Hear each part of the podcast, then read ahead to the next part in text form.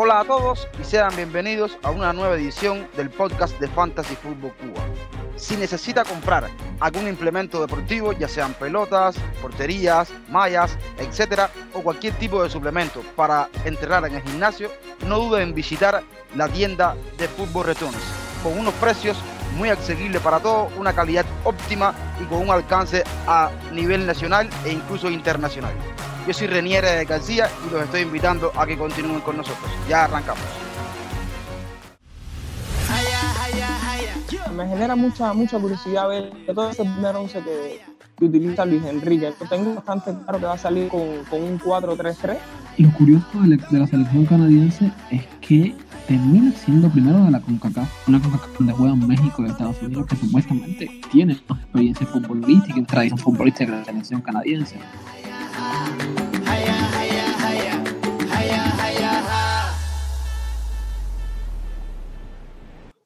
En la noche de hoy estaremos hablando de dos grupos sumamente interesantes para este mundial.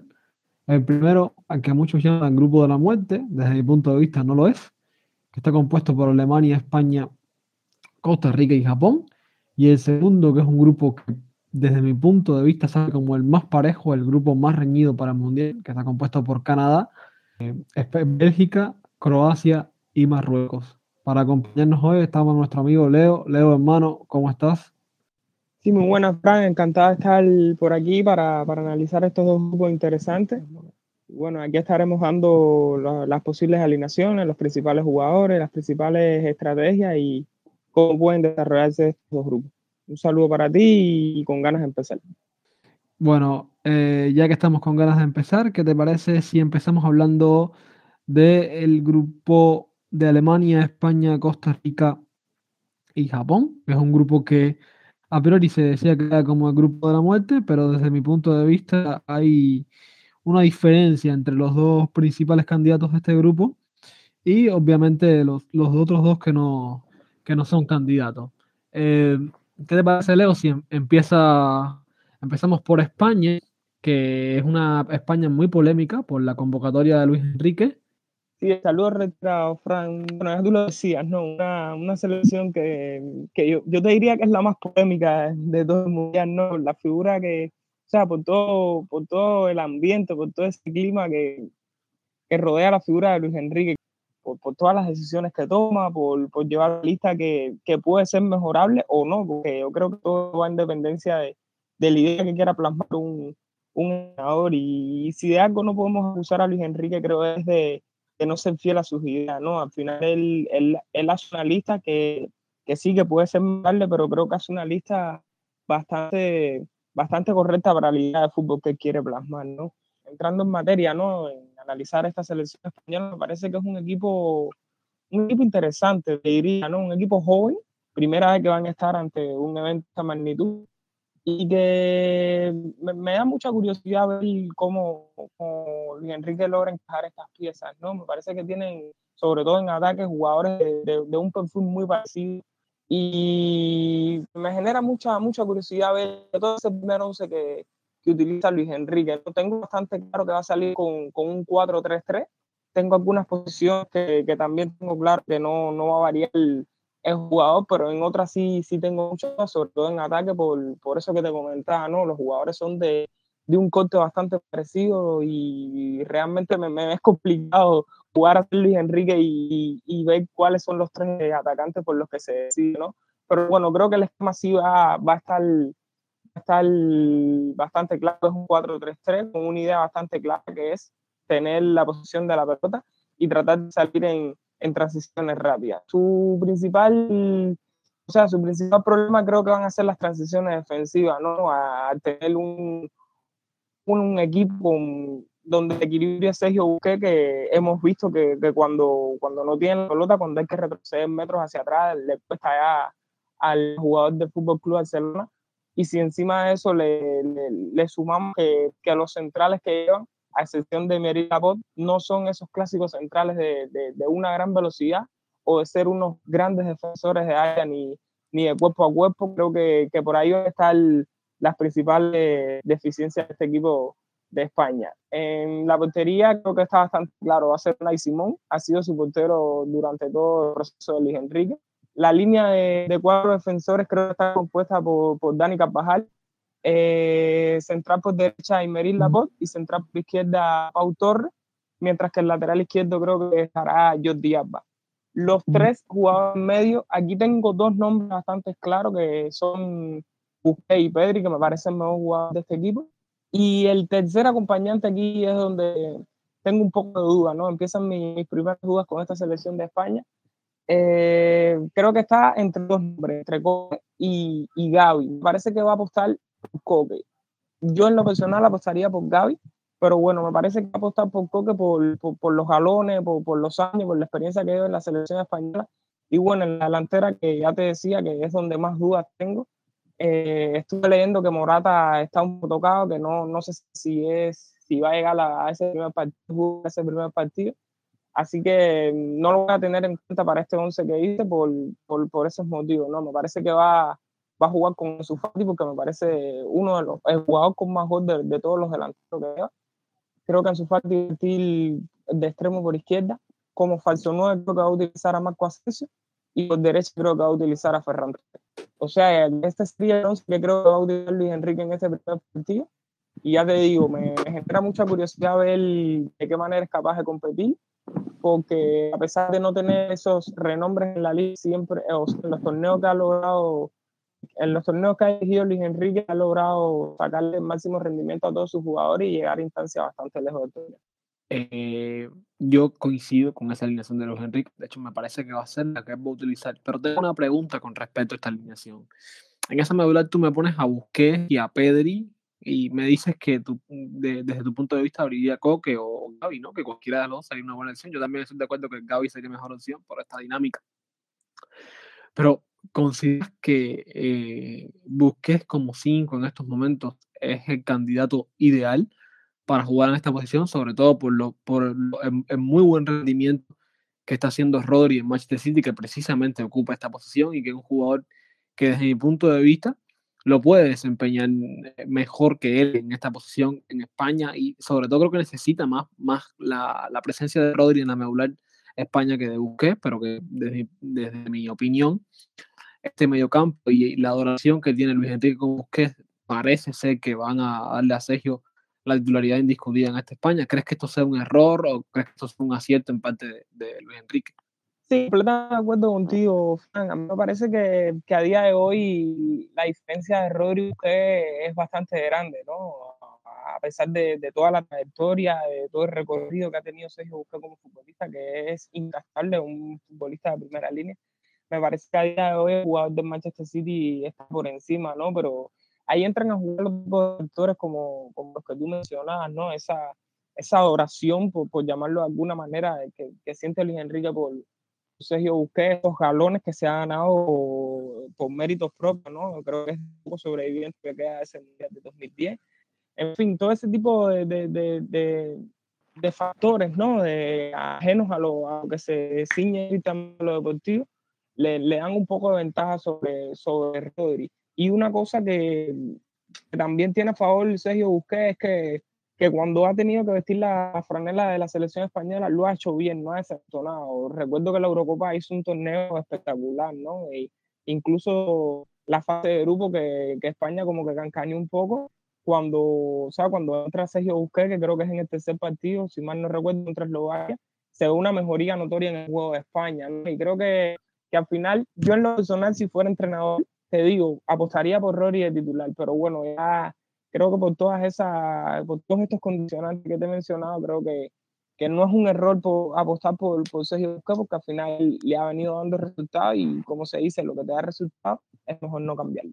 Bueno, vamos a continuar con la segunda selección y desde mi punto de vista la gran favorita para ganar este grupo, que es el equipo Teutón, el equipo alemán que independientemente de las dudas que dejó en el último mundial las dudas que dejó en la Europa, se, es evidente la mejoría. Y este equipo de Alemania recuerda mucho a ese equipo en el 2010, donde había una mezcla entre jugadores veteranos y jugadores jóvenes que muy pocos conocían, pero que venían de estar haciendo muy buenas temporadas en, la Bundesliga. ¿no? Básicamente este equipo de Alemania se parece bastante a esto. Flick es un entrenador que es un excelente entrenador, es una persona que es campeón de Champions, es una persona que tiene material para trabajar en esta selección teutona. Tuvo una eliminatoria mundialista bastante buena eh, y creo que debe salir adelante en este grupo como primera clasificada. La posible alineación de los teutones mm, no es tan complicada de hacer. En algunas posiciones quizás pueda haber algún tipo de duda, ¿no? Pero, por ejemplo, Neuer en la portería es indiscutible.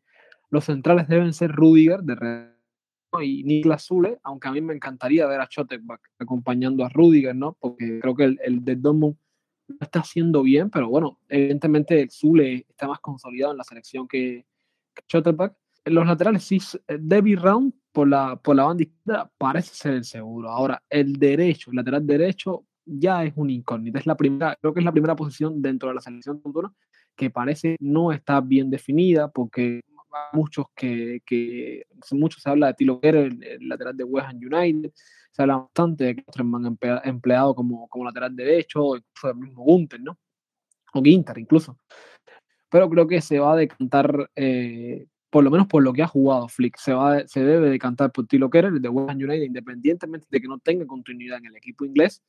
A, a, a Flick le gusta bastante y lo, y lo ha puesto repetidamente en esta selección teutona el doble pivote con el que juega Flick es indiscutible, ¿no? Eh, independientemente de la buena temporada o del buen año que pueda hacer año tras año, hay Gundogan, creo que la, la, la, este doble pivote entre Goreska y Kimmich, que desde mi punto de vista es el mejor del mundial, o sea, el mejor doble pivote del mundial, sin duda alguna, para los equipos que juegan con este sistema, con una especie de enganche, una especie de media punta, el, el intratable, el inconfundible y el, el perdurable para siempre, ojalá Thomas Müller que ha revolucionado su posición dentro de la selección teutona, eh, retrasándose un poco y jugando más como una especie de enganche de media punta que ayuda muchísimo a las transiciones en velocidad del de conjunto alemán y a la guía ante la ausencia de un media punta, claro, ¿no? En esta selección teutona, por las bandas eh, es otra de, la, de, las certezas, ¿no? Que deben ser los dos de Bayern, Leroy Sané y Sergi Gnabry. Y ahora, la delantera es una incógnita, porque quizás ante la ausencia de Timo Werner, ¿no? Eh, hay muchas opciones de, delantera, hay varias opciones de delantera para la selección tectona. Eh, la que más le gusta mucho es Kai Havertz. A mí no me gusta tanto porque el delantero de Chelsea no, no, no viene haciendo un buen año con, con, el equipo inglés, que es cierto que muy pocos en este equipo inglés vienen haciendo un buen año, pero a mí me gustaría mucho más Musiala como una especie de falso nuevo, una especie de nueve. Creo que el, hay que darle peso a, a Yamal. Está haciendo una temporada fantástica, nominado entre los Golden Boy. Evidentemente se ha ganado su puesto aquí. Es, es, cierto que es un mundial y es cierto que la falta de experiencia puede ser letal para él. Y si no nos convence con esto, está la, la incorporación de, de que el Dortmund o incluso mismo Karim Adeyemi, que ambos jugadores extremadamente jóvenes, pero que tienen su opción en esta selección alemana y que sin duda la deben aprovechar. También quería destacar la, inclusión del delantero de Wolfsburgo, que está haciendo una excelente temporada, que está haciendo una excelente temporada, Niklas Fútbol. Y ojo con, con, lo que puede hacer porque tiene material para trabajar. Desde mi punto de vista, Alemania se queda, se debe quedar con el primer puesto en este grupo. Se debe quedar, ojo, con el primer puesto en este, en este grupo. No solo por la selección más compacta, con más profundidad de plantilla, sino porque creo que, que España la de España de Luis Enrique está un galón o un escalón por debajo de, de, la selección alemana. Leo, ¿qué te parece si continuamos con una selección de, de, América que le tocó un grupo bastante complicado, por decirlo de alguna manera, pero que sabemos que van a luchar hasta el final? ¿Qué te parece si empezamos a hablar ahora de Costa Rica?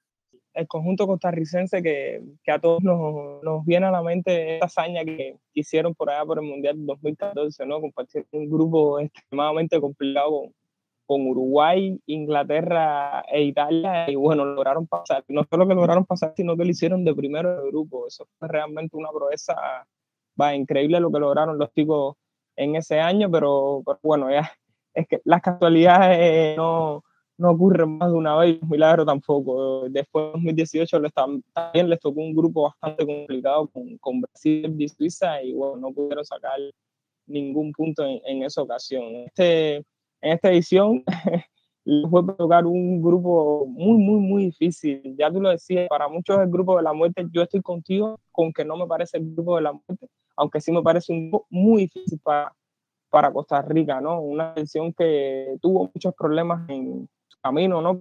Para, llegar a Qatar 2022, empezó haciendo una, una primera vuelta del hexagonal de la CONCACAF muy mala, muy pobre, sacaron muy pocos puntos, pero bueno, terminaron muy bien en esa segunda, o sea, apretaron en esa segunda vuelta y lograron sacar una buena renta de puntos para, para colarse ahí en el puesto de, de repechaje y, y, terminar derrotando a Nueva Zelanda con, con gol de Campbell y meterse en el Mundial.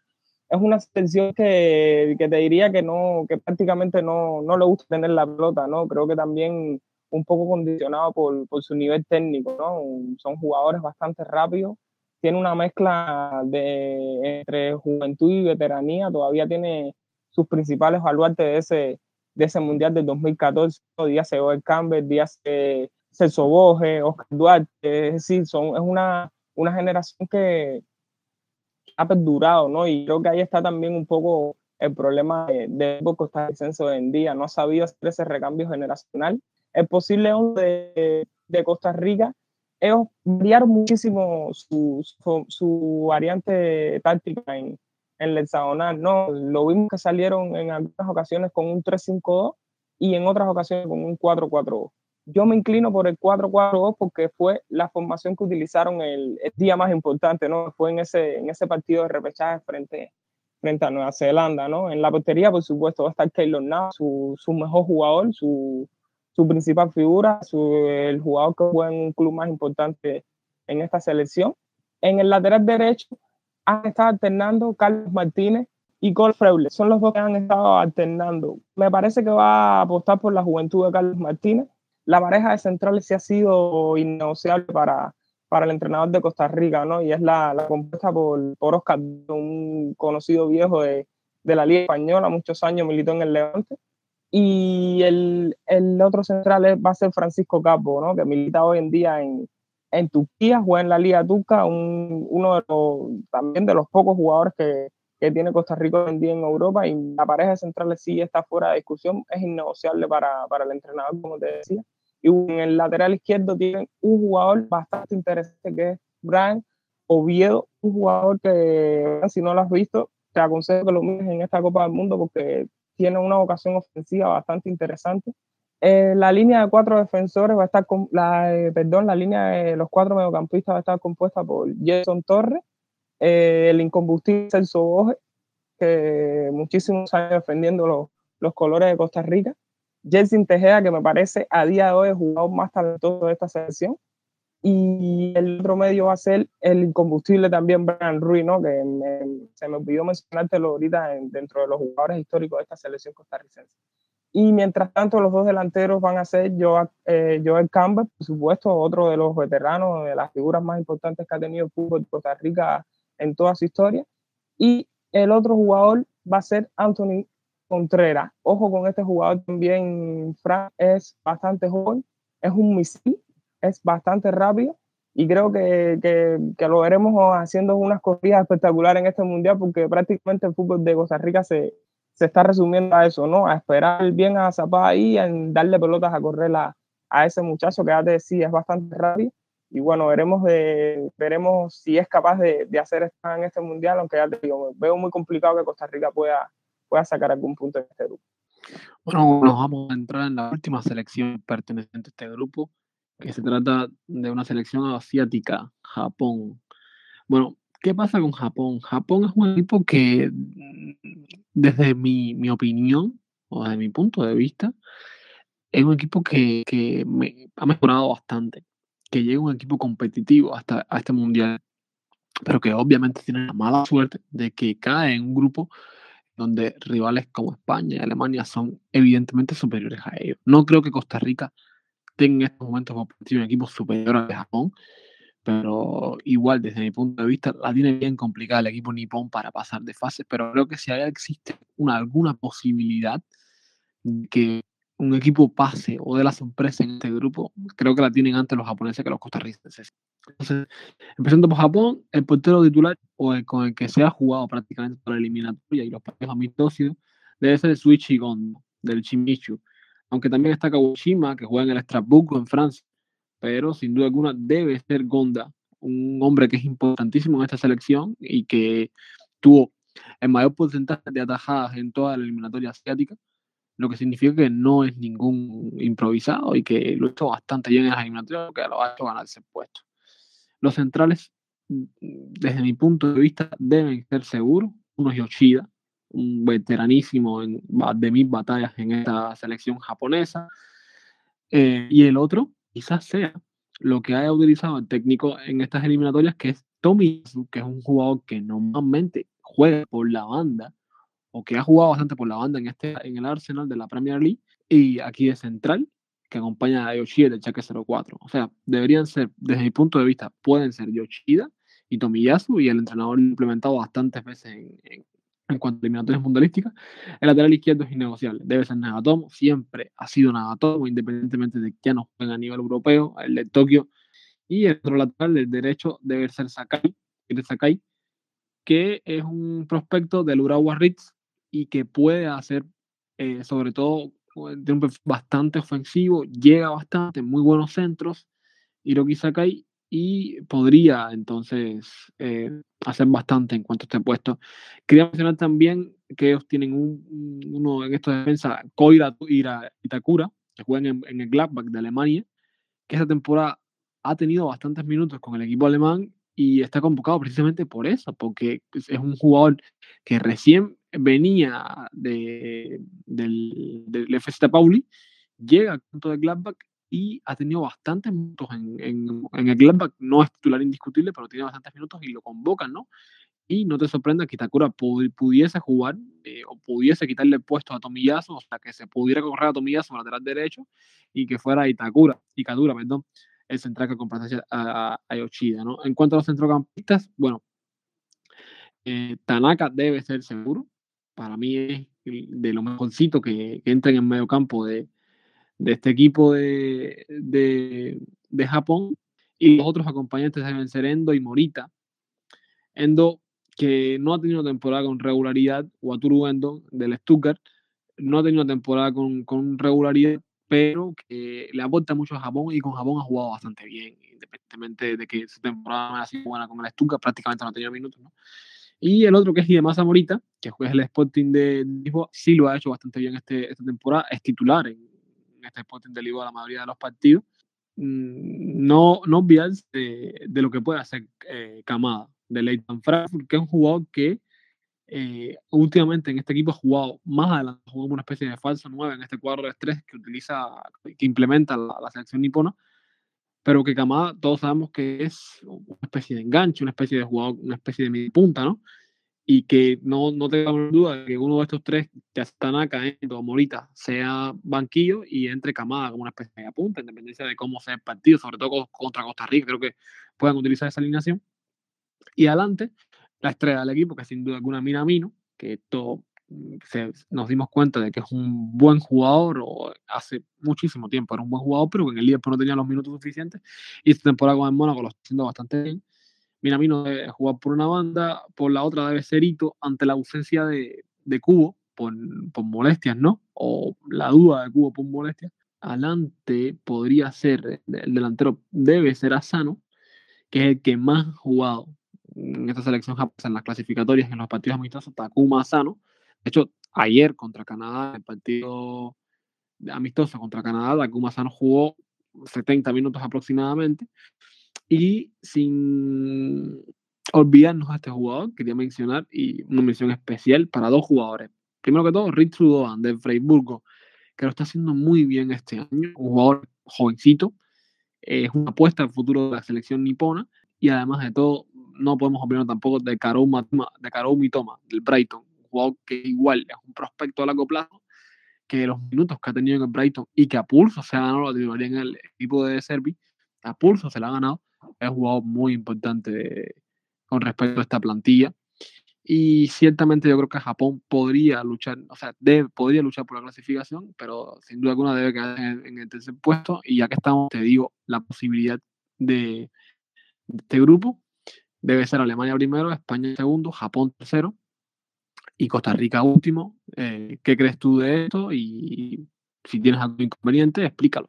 No, antes, o sea, antes de mi predicción, Fran, yo, yo, yo voy a mi toma titular, déjame decirte, es cierto que, que, es bastante joven, pero es que yo creo que, que, que entre él y Kamaba está el, el jugador japonés en mejor momento a día de hoy. Me parece que eso el entrenador lo debe aprovechar, ¿no? Y también me, me, gusta esa idea, me gusta, o sea, ver la, sociedad que pueden amar. Una lástima los, los problemas de Cuba, porque hubiera sido muy interesante lo que podían hacer esos tres, porque son jugadores que, o sea, que nadie les sorprenda, porque, ¿no? Japón tal vez puedan hacerse una idea equivocada. Son jugadores que tratan muy bien la pelota. Los tres son de un talento muy, muy bueno, de jugadores de de, mucha calidad técnica, no para nada vayan a pensar que porque son jugadores de Japón son eh, que no saben tratar el balón, que juegan fuera de fútbol, para nada. Por lo menos lo que es Kubo, Daichi Kama y Kauro Mitoma son jugadores de un excelente pie y me hubiera gustado ver esa sociedad que podían armar. Bueno, en la predicción del grupo yo estoy completamente de acuerdo contigo, ¿no? Me parece que el partido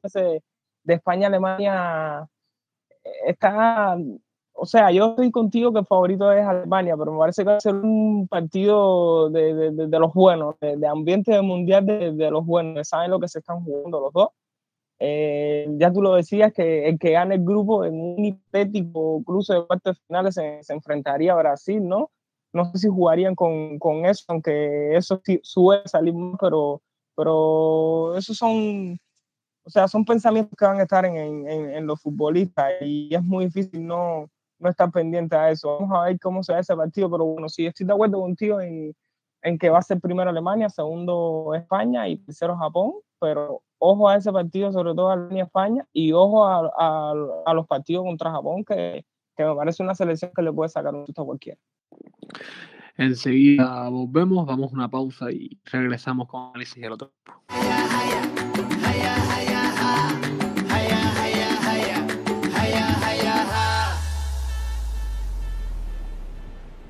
Ya estamos de vuelta para analizar el siguiente grupo, que es, mi punto de vista, el grupo más reñido de este mundial.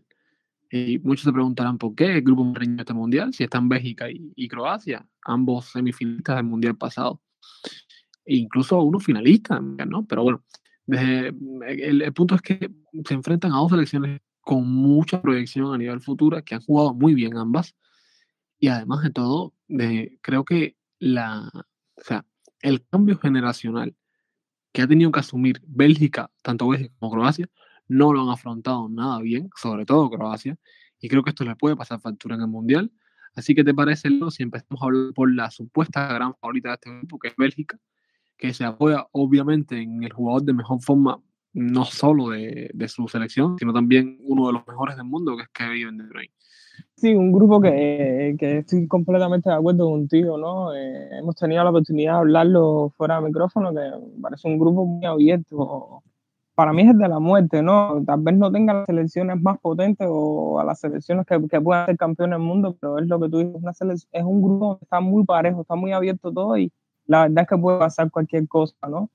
La selección de Bélgica, bueno, ya, ya lo mencionaba, creo que nos, se ha quedado un poco a deber en, el sentido de que todos esperábamos que esa generación pudiera coronar con, con algún título a nivel de selecciones, ¿no? Un, eh, un equipo donde tenía en Hazard en plenitud de forma, Kevin De Bruyne, Lukaku, en su momento Vincent Company, eh, y Ambert son jugadores que algunos ya están con la selección y otros han visto hacer sus mejores años, ¿no? No han podido hacer ese recambio generacional, sobre todo a nivel defensivo. Eh, tú miras a la selección de Bélgica y en la portería tienen para mí el que es el mejor portero del mundo a día de hoy, que es Thibaut Courtois. Y bueno, lo que, a lo que iba, de la mitad hacia adelante todavía es un equipo con muchísimo talento, un equipo que, que, que me tenido, por decírtelo de alguna manera.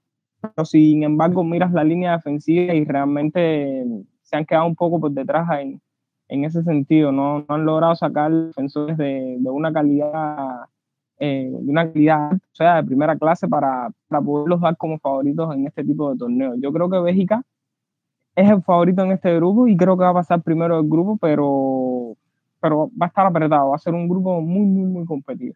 Eh, entrando en, en, temas tácticos, ¿no? Eh, Roberto Martínez ha sido muy fiel a, a esa línea de atrás, donde hay dos futbolistas que son innegociables para él, que ya los mencioné ya, pero bueno, los lo voy a volver a decir, que son Tobias de Weire y Jan Bertongen, dos futbolistas, uno de 33 y el otro de 35 años, han visto pasar sus mejores años ya en el fútbol sobre todo, ambos militan hoy en día en, en la, en la Liga Belga. Pero bueno, para el seleccionador español que dirige a Bélgica son, son titulares indiscutibles. Aldeguerre va a ser el, el, jefe de esa va a ser el, el central del medio en, en, esa línea de tres. Jan va a ser el central por izquierda.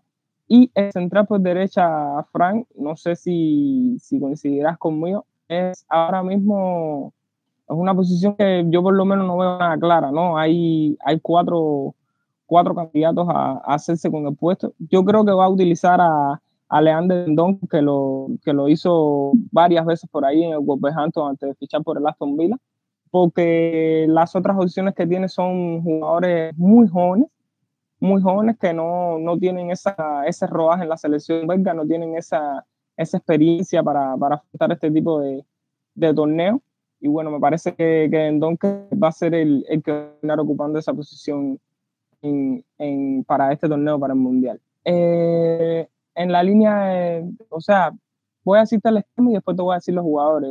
Eh, Roberto Martínez siempre ha, ha, venido utilizando una línea de tres defensores, cuatro mediocampistas contando los dos carrileros, una especie de, dos mediapuntas, que, que, son jugadores muy, muy habilidosos los dos, que deben Hazard y Kevin De Bruyne, y un solo punta. La línea de cuatro por delante de los tres defensores, me parece que el doble pivote está bastante claro, van a ser Yuri Tieleman y Alcel Wilson, mientras que los carrileros largos, por izquierda va a ser Jennifer Ferreira Carrasco casi seguro, y por derecha es otra de mis dudas, está entre Thomas Meunier y Timothy Castañé. Me parece que va a ser este último titular, porque llega en un mejor, llega en un mejor estado de forma que, que Thomas Meunier. Y bueno, ya los mediapuntas te lo había mencionado, deben ser Hazard y Kevin De Bruyne, y en punta, viendo todos los problemas físicos que ha tenido Lukaku en este inicio de temporada, también es una incógnita, ¿no? Tienen a Michi Batshuayi o Lois Openda, que está haciendo una temporada espectacular en el Lens, pero bueno, me parece que Batshuayi va, va de inicio por lo menos a ser el titular. Veremos si, si durante el transcurso del torneo Openda logra logra quitarle el puesto porque la verdad es que no he tenido la oportunidad de verlo jugar, pero se habla maravillas de este muchacho y está saliéndose en la liga. Leo, antes de continuar con la próxima selección, hay un jugador en Bélgica que sin duda alguno está haciendo un temporadón en Premier League, que es Leandro Trossard. Eh, mi pregunta es, ¿consideran injusto que no, no, no se valore a Trossard en, en este equipo o que se piense en jugadores como Hazard para abrir el 11, que yo estoy de acuerdo contigo. Roberto Martínez es un, técnico que se basa en su experiencia y en sus jugadores de confianza. Por eso es precisamente que que debe ser el tercer titular y por eso es precisamente que todos y que juegan. Porque Bélgica tiene centrales jóvenes, es cierto, que son muy jóvenes, pero que tienen potencial. Y sin embargo, Martínez no ha pensado, los incluye en la selección, ¿no? pero no, no, no, no cuenta con ellos para jugar desde punto de vista, ¿no?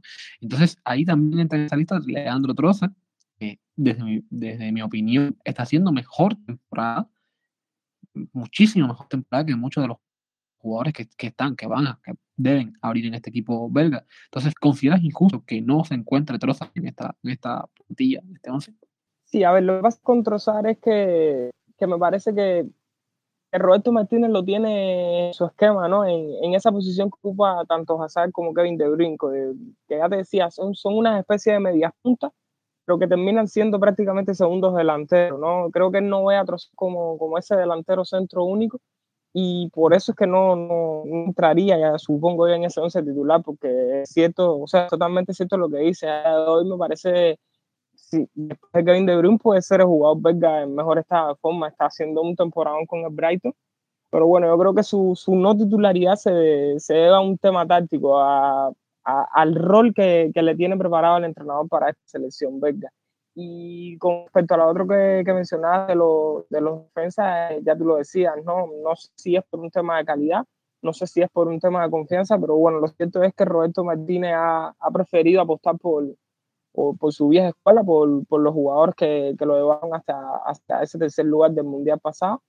Y bueno, no, realmente no, no espero que haga muchos cambios con, con respecto al once que ha venido utilizando últimamente Roberto Martínez. Pero bueno, si, si tendría que, que elegir yo, conmigo Leandro Tosar, sí, sí ocuparía esa plaza que, que ahora mismo está vacante por, por los problemas físicos del lugar. Pasamos a la próxima selección que, de, en mi opinión, y ya lo he dicho en muchos lugares, y, lo considero así, puede ser la selección sorpresa.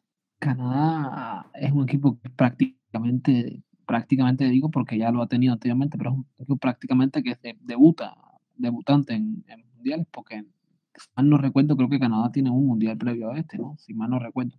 Lo curioso de, la selección canadiense es que termina siendo primero de la CONCACAF, una CONCACAF donde juegan México y Estados Unidos, que supuestamente tiene más experiencia futbolística y tradición futbolística que la selección canadiense, ¿no? Y cuando mira el equipo de Canadá con un planteamiento defensivo que sale a golpearte, que sale con presión alta, o sea, es muy cambiante lo que hace el, seleccionador canadiense, que para mí es de mérito lo que hay con, con la selección canadiense.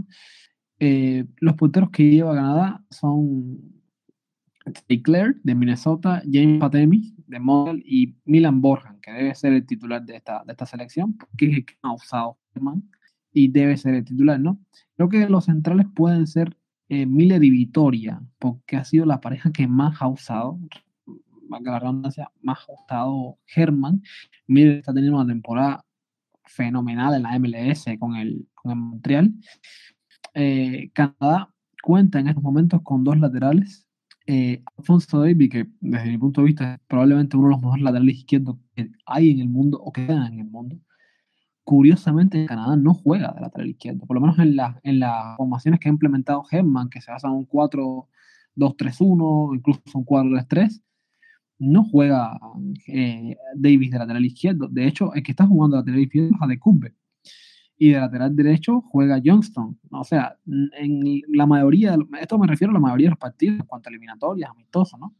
Y esta es la saga que he utilizado bastante John Herman. En cuanto a mediocampo, de, Canadá tiene un equipo, un mediocampo que a mí me gusta bastante. Sobre todo porque tienen un Eustaquio que quien ha visto el fútbol europeo se, tiene que estar de acuerdo con nosotros que, que, que Eustaquio, esta es una temporada para enmarcar.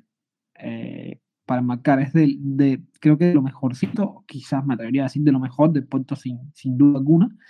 Debe ser titular indiscutible. Los, los que lo deben acompañar son Hutchinson y Hylett, que son los que más han venido jugando junto a él en esta medular de, de tres. En, ojo con Jonathan Osorio, del Toronto Football Club, que lo está haciendo también muy bien. Y adelante, Buchanan, otro de los que es artífice, o los que fue un artífice para que Canadá, Canadá esté en este mundial. En este, en este mundial.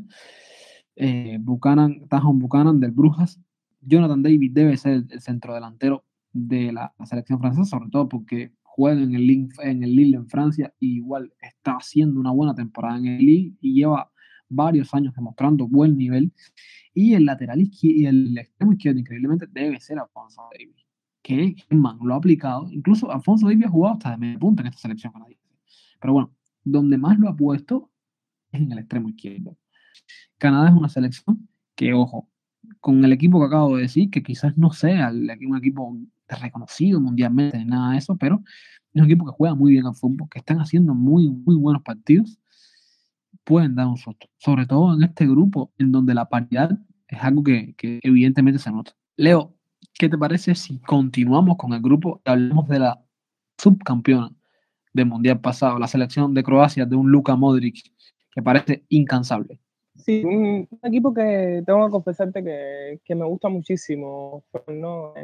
un equipo con, con, el que me siento identificado por, por la garra, ¿no? por, por la lucha que, que, le imprimen a todos sus partidos. Un, un, conjunto que ya tú lo decías, o sea, en la previa de este grupo, al principio, en la introducción, que, que le ha pasado algo similar a, a Bélgica en esa transición de, de, de, de, generación. Han, o sea, se han como que estancado un poco. Vamos a ver qué qué tal les fue en este mundial. Un, un, equipo que si algo tienen bueno, además de, de esas características que te mencioné, de, de lucha, la ar, es que saben muy bien a lo que juegan. Es la cual le, le, da una identidad, un sello de juego bastante, o sea, bastante claro. Se, se sabe a lo que juega esta selección de, de, Croacia y bueno, creo que eso sí, sí es un, un punto a favor en, en, este grupo tan complicado, no sé, tener las ideas bien claras creo que puede ser un, un, un factor, o sea, un, algo que, le, que, que, les pueda apreciar un poquito de ventaja, sobre todo con respecto a, Canadá y Marruecos, que los juega en condiciones de dar la sorpresa a cualquiera de los dos. Eh, es un equipo que, o sea, tácticamente se para con un 4-1-4-1 bien marcado, que las principales figuras, ya tú lo decías, Luca Mori, por supuesto, eh, Marcelo Bosovi, Mateo Kovacic, eh, Dejan Loren, Domador Vida, eh, Iván Perisic, eh, Kramari, Mario Pasali, en fin, tiene varios jugadores de muchísimo nivel y otros jugadores jóvenes que, que vienen despuntando con, con, con, muchísimo talento, ¿no? Como es el caso de Josco Guardiola, el central del Leipzig, que me parece un fenómeno, un jugador espectacular. El lateral izquierdo, Borja Sosa, que ya ha sonado para, para muchos equipos in, importantes. Y bueno, otros jugadores de, de, no tanto renombre, pero que de, muchísima calidad. Es el caso de Lucas Uchi, que juega en el Salzburgo, apenas 20 añitos, pero una calidad enorme, Frank. Y el otro, el otro caso que, o sea, el otro nombre que, que, quiero mencionar es Logro Mayer, del Stade de Rennes, que, que ya Luca Mori incluso se lo, se lo llegó a comentar en, en una cena de, de, Real Madrid a los directivos de Real Madrid como que era un jugador a tener en cuenta, ¿no? Porque le veía una calidad bastante, bastante importante para, para la edad que tenía, que creo que son 23 años, ahora no, no estoy seguro, está, oscila entre 22 y 23 años, pero bueno, ahora no estoy seguro de, de la exacta.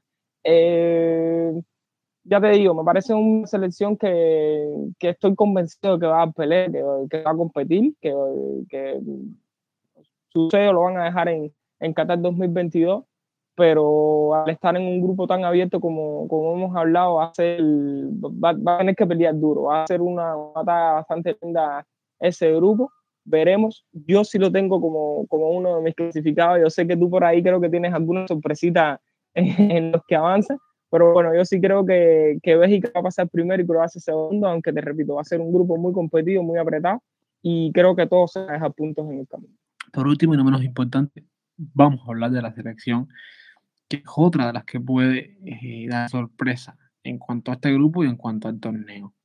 ¿no? Y se trata de Marruecos. La selección marroquí, que es una selección que no le asuste a nadie y se cuela en, en la clasificación de este grupo. Ya sea es un grupo muy abierto y Marruecos viene de estar haciendo muy buen fútbol en la selección marroquí. Algo curioso, según Hurscore, eh, según Hurscore, la selección marroquí o la delantera marroquí es la que registra el, el, índice más alto de velocidad en cuanto a todas las eliminatorias mundialísticas, incluyendo UEFA, con CACAF, con Meol, son 34.2 kilómetros por hora en un promedio de sus delanteros, ¿no? Cuando hablemos más adelante de los delanteros que tiene el equipo marroquí, nos daremos cuenta de por qué es precisamente esta cifra, ¿no? Marruecos llega un entrenador mmm, prácticamente nuevo, por alguna manera de decirlo, que es, es Walid Regragui, que lo primero que trae, es, lo primero que hace es que el, entrenador previo a él no tenía una buena relación con, con y Regragui lo primero que hace es nuevamente convocar a Hakim Sijic y alabando, siendo alguna la estrella marroquino, eh, debe ser el portero titular Yacid Bono de Sevilla, un portero que está formado ya en la Liga Española, que es un portero que ha tenido un increíble, crecimiento en los últimos años y debe ser titular de esta sección marroquí. En defensa deben, debe estar Roman Saiz, un hombre de cultivo, experiencia, bastante tiempo en, en, Premier League. Y a Gerd debe ser el otro, el otro central que acompaña a Roman Saiz. Los laterales deben ser Akin, que parece indiscutible. Para mí es indiscutible la Graf, sobre todo por el año que está teniendo en el PSG. Y Masauri, que poco a poco se va ganando sus minutos en el Bayern Múnich, independientemente de que Bavar parezca tener el puesto, ¿no? Masauri le ha robado bastantes minutos al francés y, como no, en, Marruecos es indiscutible. Por lo menos lo que se ha jugado hasta el momento, Masouri es indiscutible en Marruecos. ¿no? Eh, Marruecos acostumbra jugar con una línea de 4-3-3, ¿no? Sí, el mediocampo creo que vendría siendo la parte más débil de, de esta selección marroquí. Eh, sin duda alguna, el mediocampo debe ser en Rabat, que juega en la Serie A, ha tenido buena temporada con la Fiorentina, ha tenido su, sus minutos de, titularidad, regularidad en el equipo y, sin duda alguna debe ser el eje de este mediocampo de Marruecos y lo debe acompañar a Malar del estándar de que se ha ganado pulso este puesto en, en, la selección y en su club. Y el tercer mediocampista sería, el tercer mediocampista sería Unagi Angers, al menos es con el que Marruecos ha jugado más en las eliminatorias, ¿no? Cuidado con Sabili del Sandoria, que es un jugador jovencito con muchísima proyección eh, un enganche con, buenas habilidades, con buenos pases filtrados, con, buen pie, con muchísima velocidad, que podría entrar y ser un reducido mm, excelente para la selección africana. Al principio de, del debate de este Marruecos decía que la velocidad más alta en promedio de toda la eliminatoria para el Mundial la tiene este equipo. Y es precisamente cuando miras su delantera que te das cuenta de no Nesiri que parece titular, Hakim Ziyech que vuelve nuevamente, Bufal que tiene una velocidad increíble, Abde el, el, del Osasuna que bueno desde mi punto de vista eh, la mejor habilidad que tiene es correr, o sea es una delantera que deben ser estos tres, ¿no? Nesiri, Ziyech y Bufal es una delantera que, que preocupa, que preocupa muchísimo y que puede ser un contraste negativo, brutal, contra una defensa de Bélgica que es, lenta, básicamente, ¿no? Y la de Croacia también. Y obvio que esto es la mejor arma con la que cuenta la selección africana. Ya te decía, Leo, yo considero que en este grupo la sorpresa la da Canadá. Desde mi punto de vista, Bélgica primero, Canadá segundo. Bélgica primero teniendo en cuenta lo que pueden hacer con KDB, ¿no? Creo que KDB es uno de los mejores jugadores en forma física ahora mismo de la selección belga y del mundo. Y eso lo puede ayudar muchísimo, ¿no? KDB, eh, Canadá, Croacia tercero y Marruecos cuarto, peleando, ¿eh? Ojo, peleando. Sí, Fran, ya, ya te decía, ¿no? Yo, yo veo un grupo muy, muy, muy parejo, ¿no? Creo que va a estar muy competido. Creo que las cuatro selecciones van, van a pelear hasta el final, van, van a dar una bonita batalla en este, en este grupo, pero bueno, yo, yo sí creo que los dos europeos están en, condiciones de avanzar, ya te digo, de, de, una manera cerrada, pero creo que Bélgica va a ser primero del grupo y Croacia va a avanzar a los octavos finales. Bueno, amigos, eh, estamos llegando al final de nuestro programa. Eh, espero que nuestros comentarios hoy sean de mucha ayuda para las personas que, que, quieren de alguna manera buscar alguna información para seguir el mundial, dar pronósticos o incluso jugar el fantasy en la Copa Mundial. Eh, Siempre es un placer estar contigo aquí. Desde no habíamos coincidido en un, en un podcast desde los pronósticos y los análisis de la Eurocopa y ahora volvemos a estar en este. Eh, espero que sea el primero de, de, otros muchos y un abrazo. Nada, Fran, el placer es todo mío. Ya tú lo decías, eh, vamos un, unos cuantos meses sin, sin, poder coincidir, pero bueno, nada, contento de, de, estar por aquí, de haber hecho esta emisión contigo y pues nada, que se repita y, y sí, por supuesto, con muchas ganas de que de que ella empiece a robar la pelota en Qatar para, para poder disfrutar del mundo. Un abrazo para ti y espero que, que podamos estar pronto por aquí. Estamos llegando al final del episodio de hoy. Ha sido un placer eh, contar eh, con todos ustedes por aquí. Recuerden que pueden seguirnos en las redes sociales. En Twitter nos encontramos bajo la cuenta arroba fan-food-cuba. También pueden seguirnos en Telegram y ser parte de nuestra comunidad y participar en el debate que tenemos a diario. Yo soy Renier, ya me estoy despidiendo. Recuerden que en la descripción del podcast aparecen las cuentas personales de cada uno de nosotros y como siempre les digo, chao, los quiero y cuídense.